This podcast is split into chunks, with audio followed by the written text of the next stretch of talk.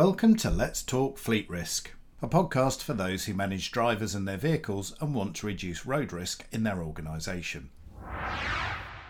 Hello, and welcome to this edition of Let's Talk Fleet Risk.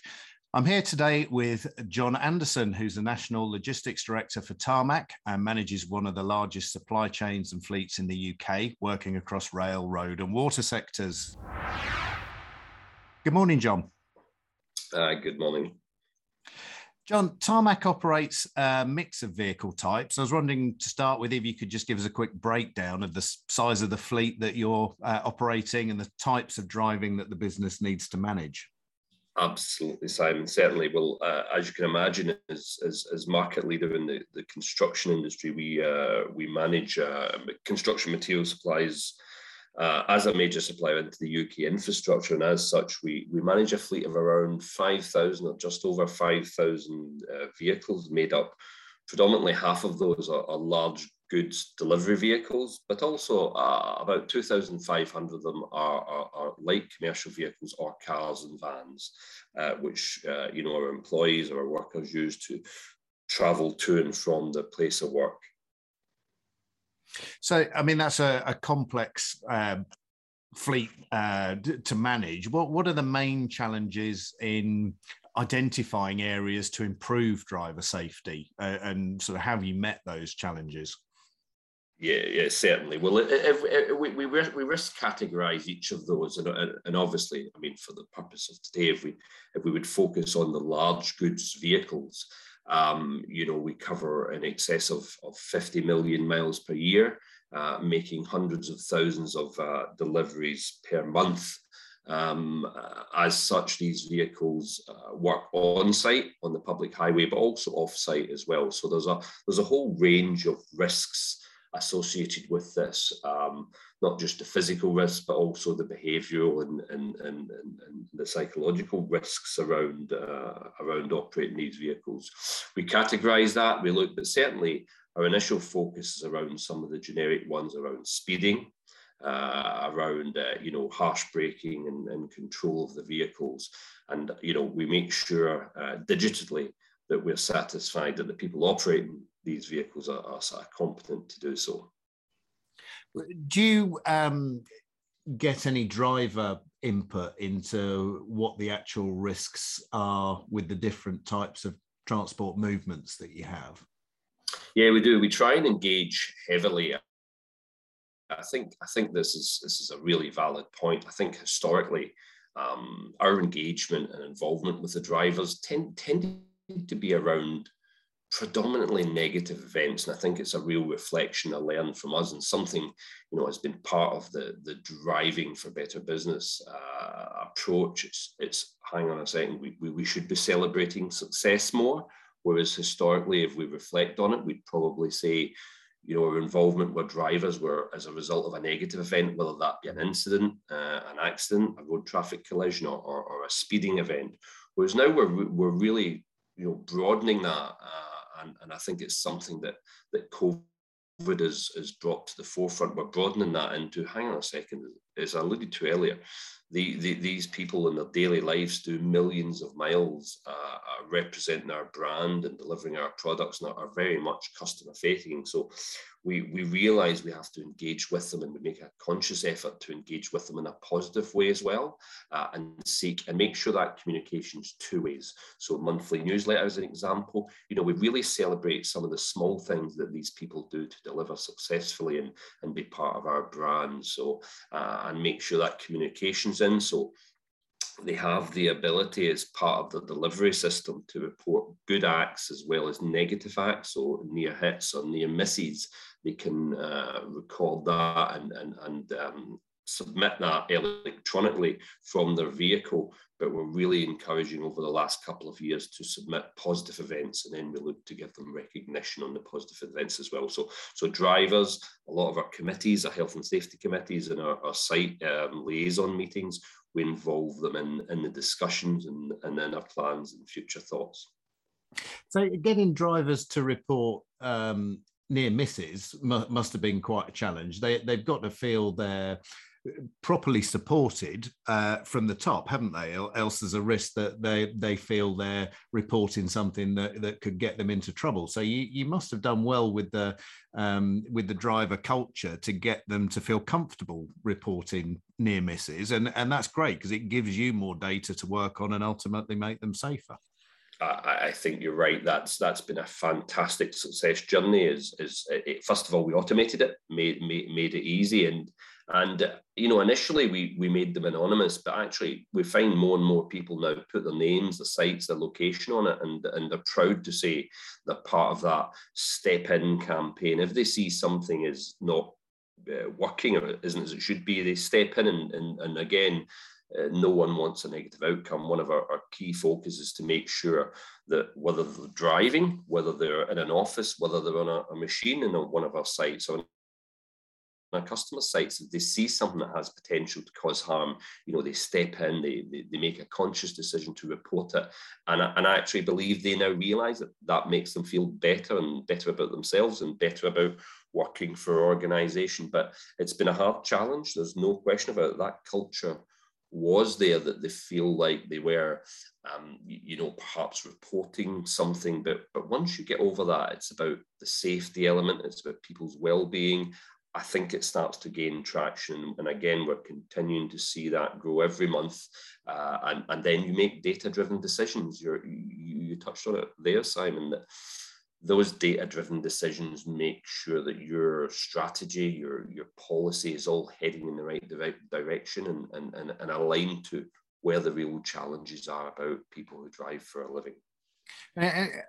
And how did you kind of start that process to, to build that trust then? How, how what's the secret to communicating effectively with, with, with your drivers to try and achieve that? Uh, it's, it's a great question. I think, uh, you know, if we go back uh, just you know the year before COVID or, or, two years before COVID, we set about having a big campaign where um, we went out. Uh, we certainly had stickers. Uh, we had uh, various um, you know giveaways for our, our hauliers and our drivers, and we went out to our sites and our, our offices and our locations and spent time actually talking to these people, listening to them, meeting them.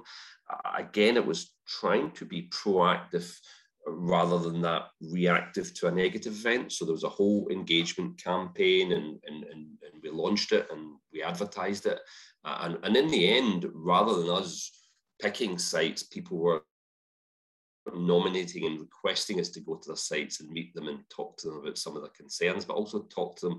People were very proud about some of the conditions and some of the things they'd done, some of the best practices they'd introduced on our site, and they actually wanted to show off. And we felt that was that was really good. So we, we encouraged the transport teams and the distribution teams, uh, the depot and warehousing teams to get out there talk to the people who, who, are, who are representing us every day, uh, get on the front foot and listen to them. And I think that really has, you know, the, the really has driven that collaboration and engagement forward and, and got them to a position where trust, we, we, have talked about trust and, uh, and I think trust in the trust in the senior leadership team, trust in the people they deal with every day is important. And uh, we certainly would, would advocate the quickest way to build trust is get out there, get in front of the people, um, talk to them, and uh, and and listen. I think is important as well. Is, is, is not just talking; it's it's the listening.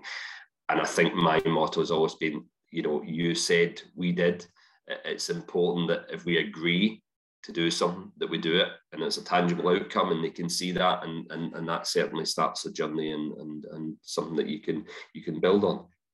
So, I mean, that's that's obviously a good example of how you've communicated that to the to the drivers. So there's there's basically clear standards been set that the drivers understand that they need to follow. They understand why they're trying to follow those standards and, and to maintain high levels of professionalism with their with, with their driving. And you, you touched on the fact that it's important to recognize the good as as well as the bad. So I was wondering if you could give us just a, a couple of examples of yeah how, how do you actually in practice go about recognizing good behavior and giving people recognition for a job well done? And and maybe how do you provide sort of I hate to call it negative feedback but how, you know where, where something where where someone maybe has fallen short the expected standards how do you kind of deal with that to get them up to the same level as the others yeah, if I can, if I can start with the um, the good and good practice, etc. I think again we would we, we would certainly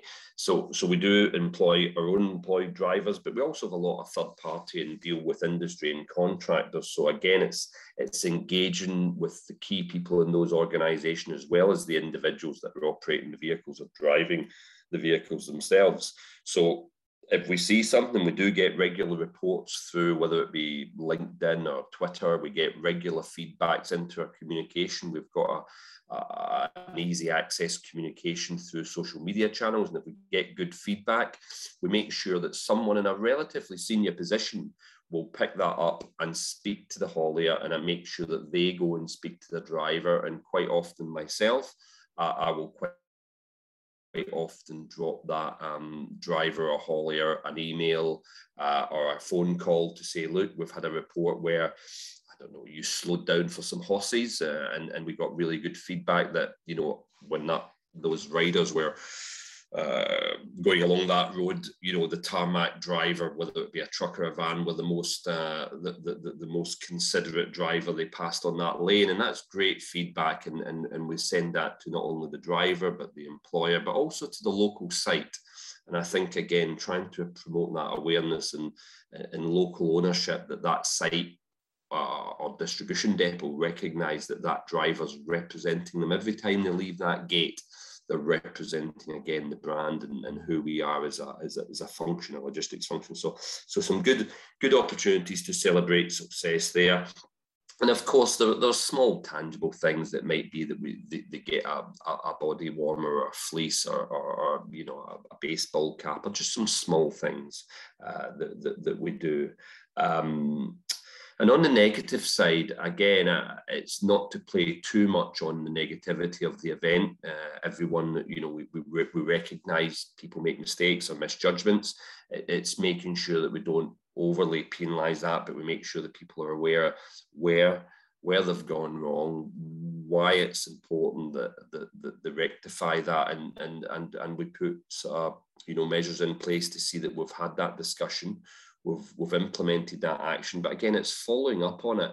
Um, we know that some of the biggest risks are when you know things aren't followed up, and then it creeps back in, and it becomes a rep- repetitive event. And, I, and again, I think that's something we, uh, with the help of, of, of, some of our technology, that we we, we go back and uh, revisit that and make sure that that action has been closed out and signed off, and hopefully we prevent a reoccurrence.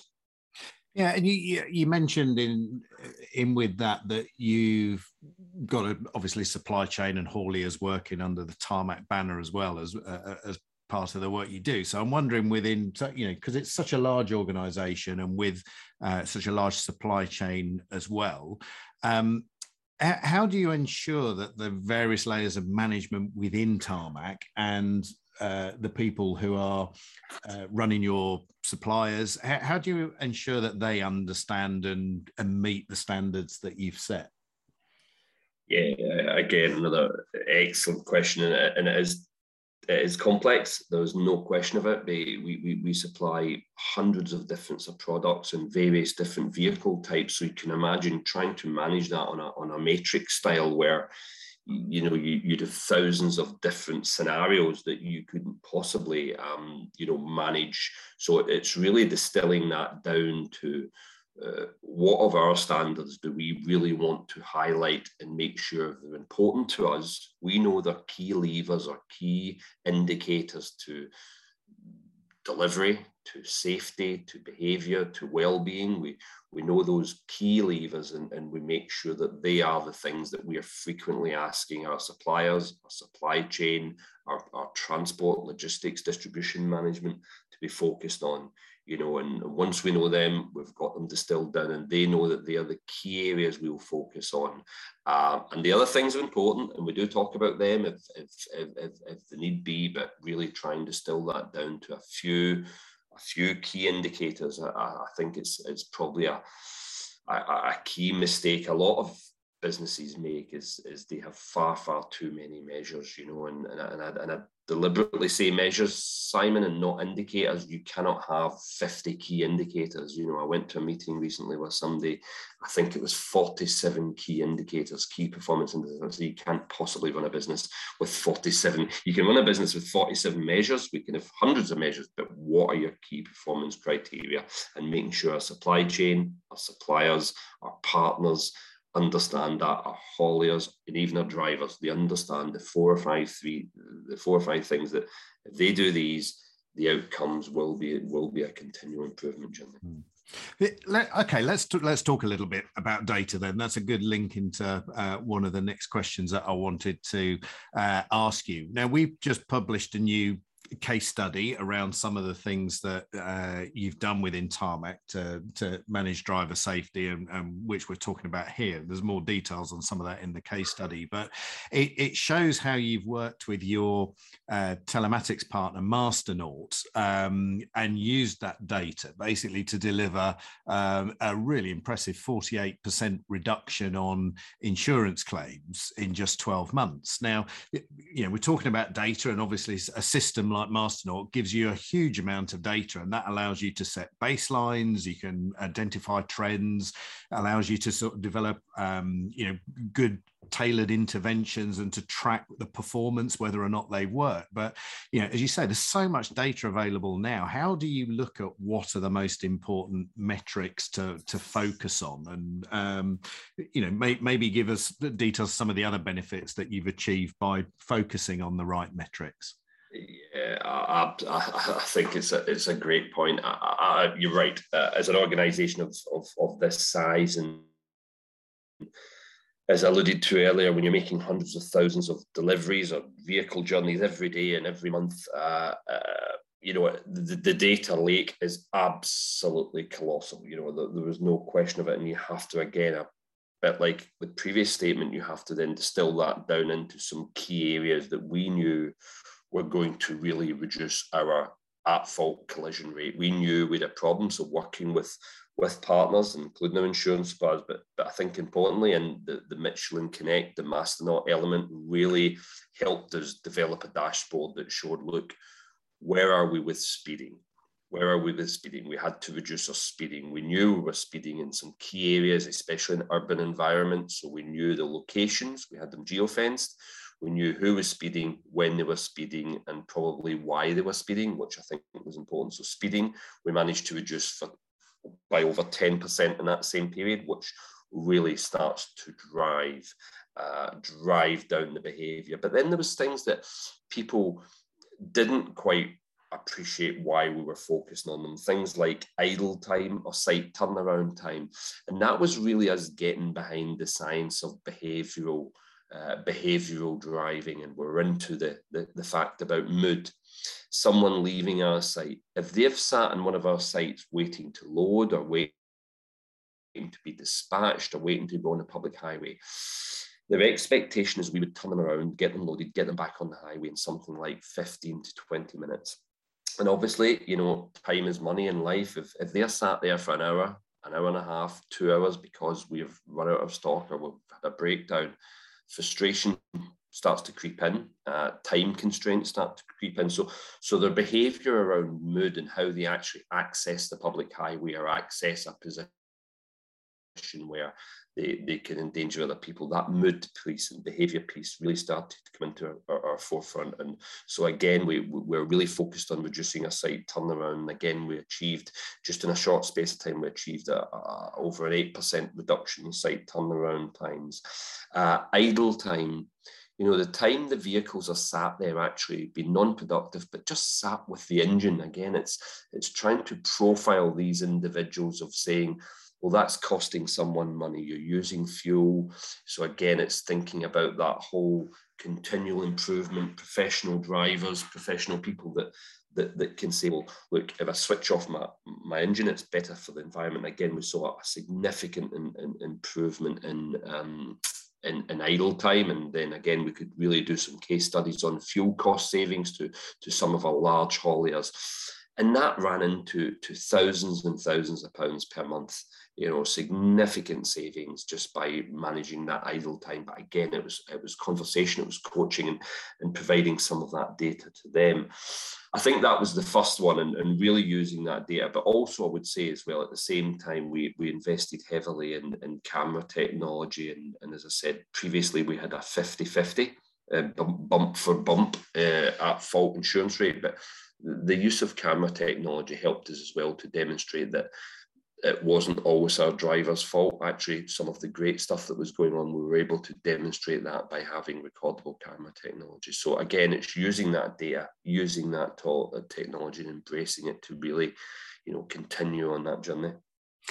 Yeah, and I think we you with this dashboard that shows um, the data for all the drivers to your sort of management team. You you worked with Masternaut to create a management training program didn't you to help them understand that data and to act on it effectively?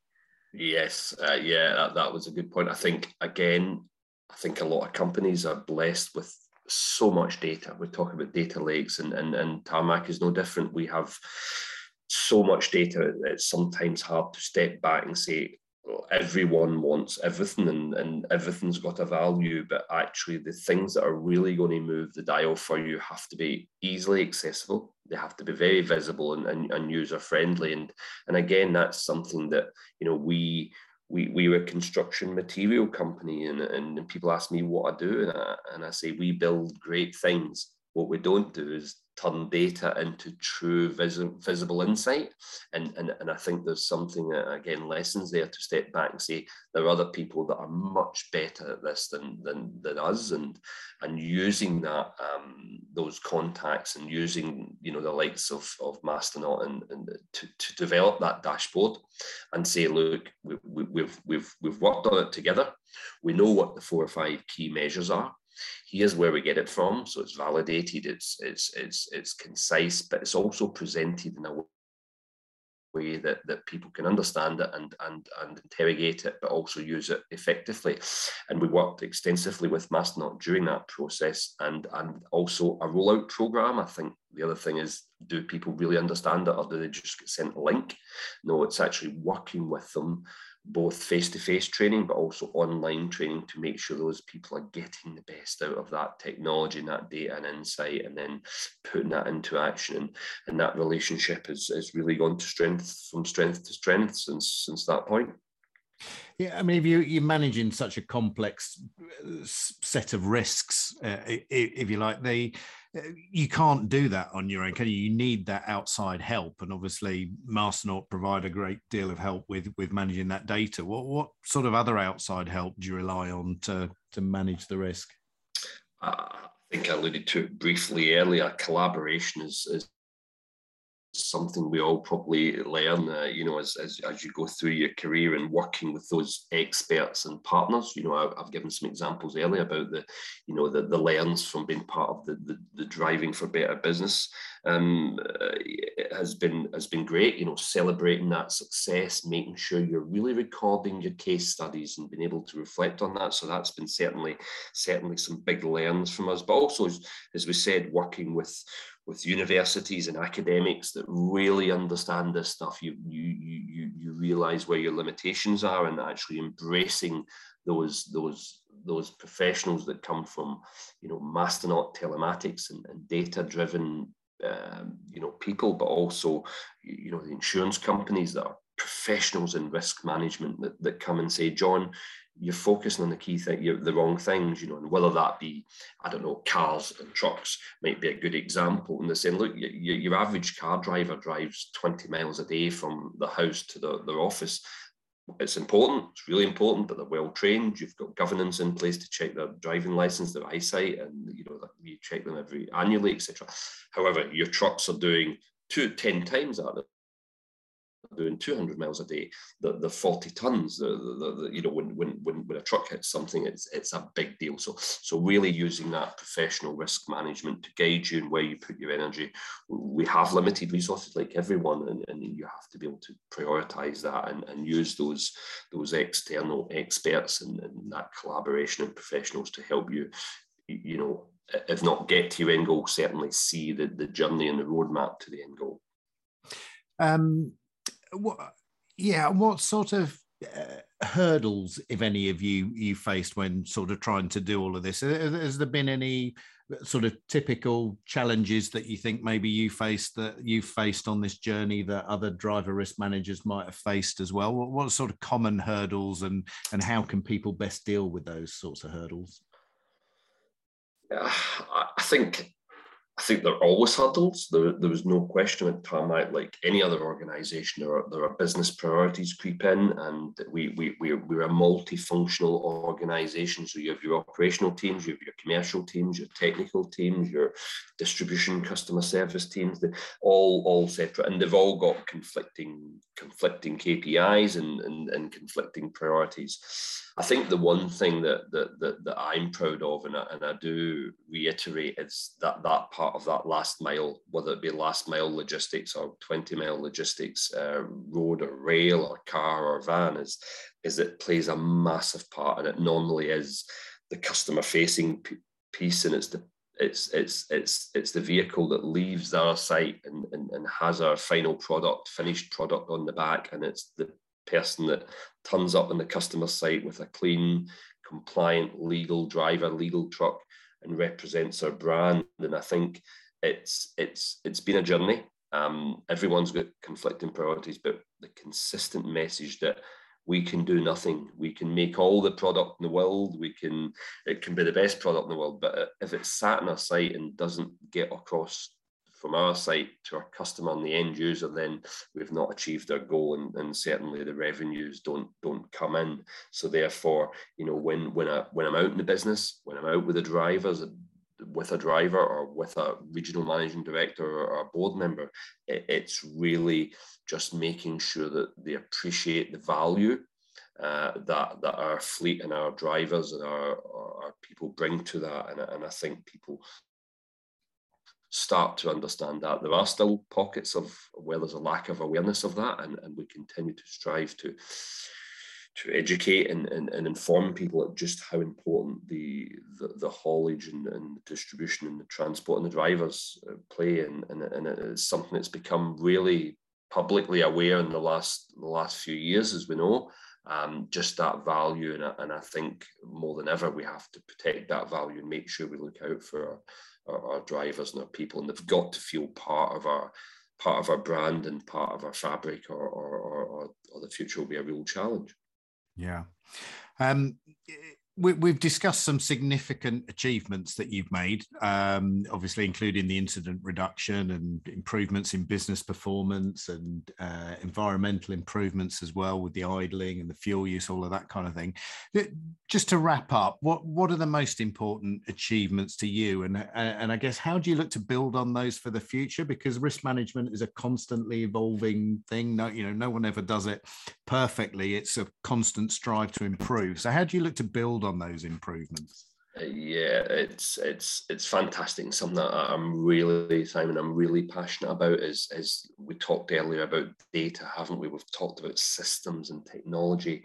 Um, uh, my key ambition now, and, and I think it's it's probably the biggest one for for, for industry, and, and, I, and I talk to my colleagues across the mineral products uh, industry is is joining that technology we have available to, to make sure we, we recognize that you, you know the, the predictability of, of some of these challenges we face is it, eh, we're able to predict it uh, with whether that be through AI or the, the embracing technology. And you know, the, what we're proud of is, is the Masternaut, the, the Michelin Connect, the telematics we have, uh, a thing called OneCard, which which is what we've done is digitalized all our drivers' records. We have no paper left for drivers, whether that be their competencies, their training, their their experience, the expiry of their, their or when the next CPD or uh, course is due. That is all now digitalized on a on a virtual card and is able to be validated at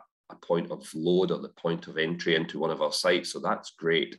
However, it's still separate from our vehicles uh, and the next stage for us is really join that technology together so as that I know that it's John Anderson that's in our site. He's waiting to load. He's competent. But actually, I also know that that was John Anderson that was speeding uh, 20 minutes ago when he was coming back from a delivery at a site, and it's joining that, and therefore that will allow us to intervene and say, well, John, I can't load you with your next load because you have to have a, a tutorial on speeding because that's the third event, etc. So it's really using that technology now to our advantage and allow us to maximize the time we have with these individuals, whether it be for learning or continual development, and, and automate it as much as possible. I think for all fleet managers, I think technology is out there. Some are further ahead and some are, are, are well behind, but I, I think it's about embracing that technology and making sure that our suppliers in particular are, are, providing us with technology that is, is, is transferable and can work with other parts because again, one one thing we are seeing is that there's an awful lot of great stuff out there and available. However, it doesn't communicate with each other, and I think uh, the the people that can join the, the the human being to the person, to the asset, to the behaviours and activities, that is the next big success. And then act on act on the insight, and that will mean that people who come to work for anyone in a driving or, or you know a construction or a vehicle or a caravan that they come they drive to work safely but they go home safely to the to their families at the end of the end of the day yeah i, th- I think that's a, a, fantastic point to end. I think it's so important to have all that data together. You you you know what you need to do. You can show that you've done it. You've got all the data easily accessible um, and it's peace of mind for all concerned isn't it? Absolutely, absolutely. At the end of the day, we, we want people to represent our, our company and, and represent logistics across across the wider UK. It's it's a massive part of our um, our being in, in, in the UK is logistics, distribution, and driving, and, and it's so important that, that, that people are recognised, but also they're kept safe and, and, and protected. And I, and I think technology and AI will will help us on that next next step of the journey. Brilliant. Um, I mentioned earlier that we've just published a new case study um, detailing the, the work you've done and, and the achievements, and that goes into a bit more detail about how you've achieved some of those benefits that uh, we've talked about over the last half an hour. Um, so we'll put a link to that case study in the show notes. Uh, so if anyone wants to read that, they can uh, see just how you've gone about that. Uh, but John, thank you very much. It's been a fascinating discussion. I really appreciate your time today. Thank you very much. No, thank you, Simon, and uh, take care. It's been uh, it's been a pleasure. If you manage drivers and their vehicles and you face similar issues to those discussed in this podcast, there are links in the show notes to some useful resources on the Driving for Better Business website, and these are all free to access. If you enjoyed the conversation, please don't forget to hit subscribe so you know when the next episode is released, and please also give us a five star review as this helps us to get up the podcast rankings and makes it more visible to others who might also find it useful. You can follow us, that's Driving for Better Business, on Twitter, Facebook, and LinkedIn. And most importantly, please help us to spread the word. All our resources are free for those who manage fleets and their employees who drive for work. Thank you for listening to Let's Talk Fleet Risk, and I look forward to welcoming you to the next episode.